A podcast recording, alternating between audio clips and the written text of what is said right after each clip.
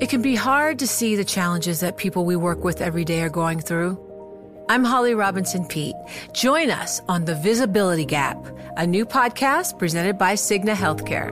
Download it wherever you get your podcasts. The countdown has begun.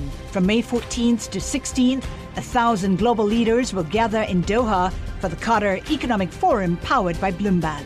Join heads of state, influential ministers, and leading C E Os to make new connections, gain unique insights, and uncover valuable opportunities in one of the world's most rapidly rising regions. Request your invite for this exclusive event at Qatar Economic Forum dot com.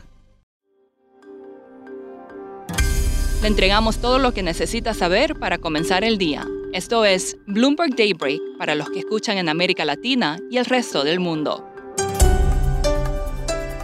Buenos días y bienvenido a Daybreak en español. Es martes trece de diciembre de dos mil veintidós. Soy Eduardo Thomson y estas son las noticias principales. Autoridades en Bahamas arrestaron a Sam Bankman-Fried, el fundador de la colapsada plataforma cripto F T X. El gobierno de Estados Unidos lo acusa de defraudar a los inversionistas. El fallido magnate de las criptodivisas está bajo custodia a espera de su extradición, dijo el fiscal general de la Nación Insular. Los mercados esta mañana están alcistas a la espera del dato de inflación de Estados Unidos a las ocho treinta hora del este. El consenso es que los precios acumulan un alza de siete coma tres por ciento a doce meses en comparación con siete coma siete por ciento del mes anterior. J P Morgan dijo que una lectura bajo seis coma nueve por ciento podría causar una fuerte reacción alcista en las acciones. El COVID hace estragos en el mercado de divisas de China. Muchos operadores se han contagiado y fue una de las razones detrás de la caída en los volúmenes al contado en el mercado yuan-dólar. Aún así, la demanda de vuelos desde el continente ha aumentado y Hong Kong eliminó algunas restricciones a las llegadas internacionales. En cuanto a Ucrania, la Unión Europea llegó a un acuerdo preliminar para que el país reciba un paquete de ayuda de dieciocho mil millones de euros, esto después de que Hungría retirara su oposición.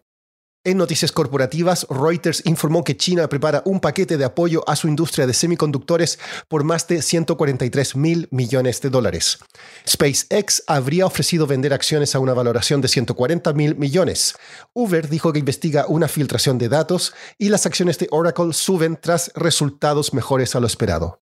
Pasando a América Latina, siguen las protestas en Perú a pesar de que la presidenta Dina Boluarte dijo que aceptaría elecciones anticipadas. Los gobiernos de México, Argentina, Bolivia y Colombia criticaron el trato dado a Pedro Castillo.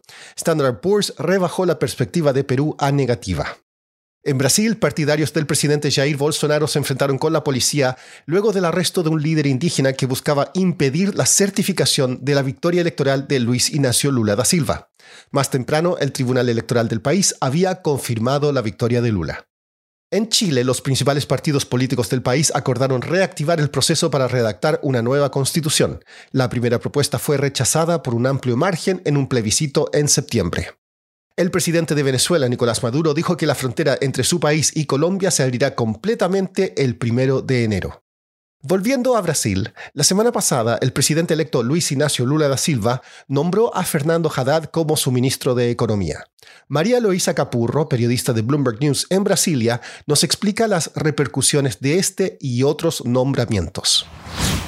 Fernando Haddad fue alcalde de São Paulo. Es un pronunciamiento que los inversores venían ya esperando eh, y de hecho ya intentando digerir hace unas semanas porque el nombre de Haddad ya se mencionaba desde mediados de noviembre como una posibilidad.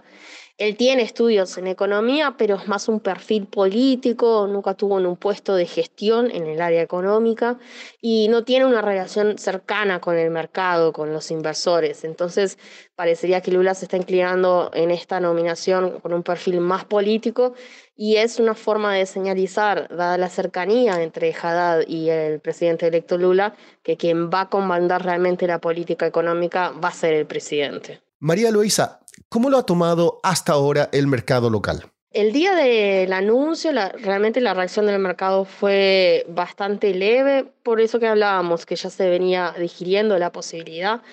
No fue como la reacción que vimos en, en estos días del mercado con el anuncio de Alioso Mercadante eh, en el Banco de Desarrollo B N D E S, que ahí preocupó bastante más. el presidente electo Lula todavía está haciendo algunos anuncios de lo que va a ser su gabinete ministerial.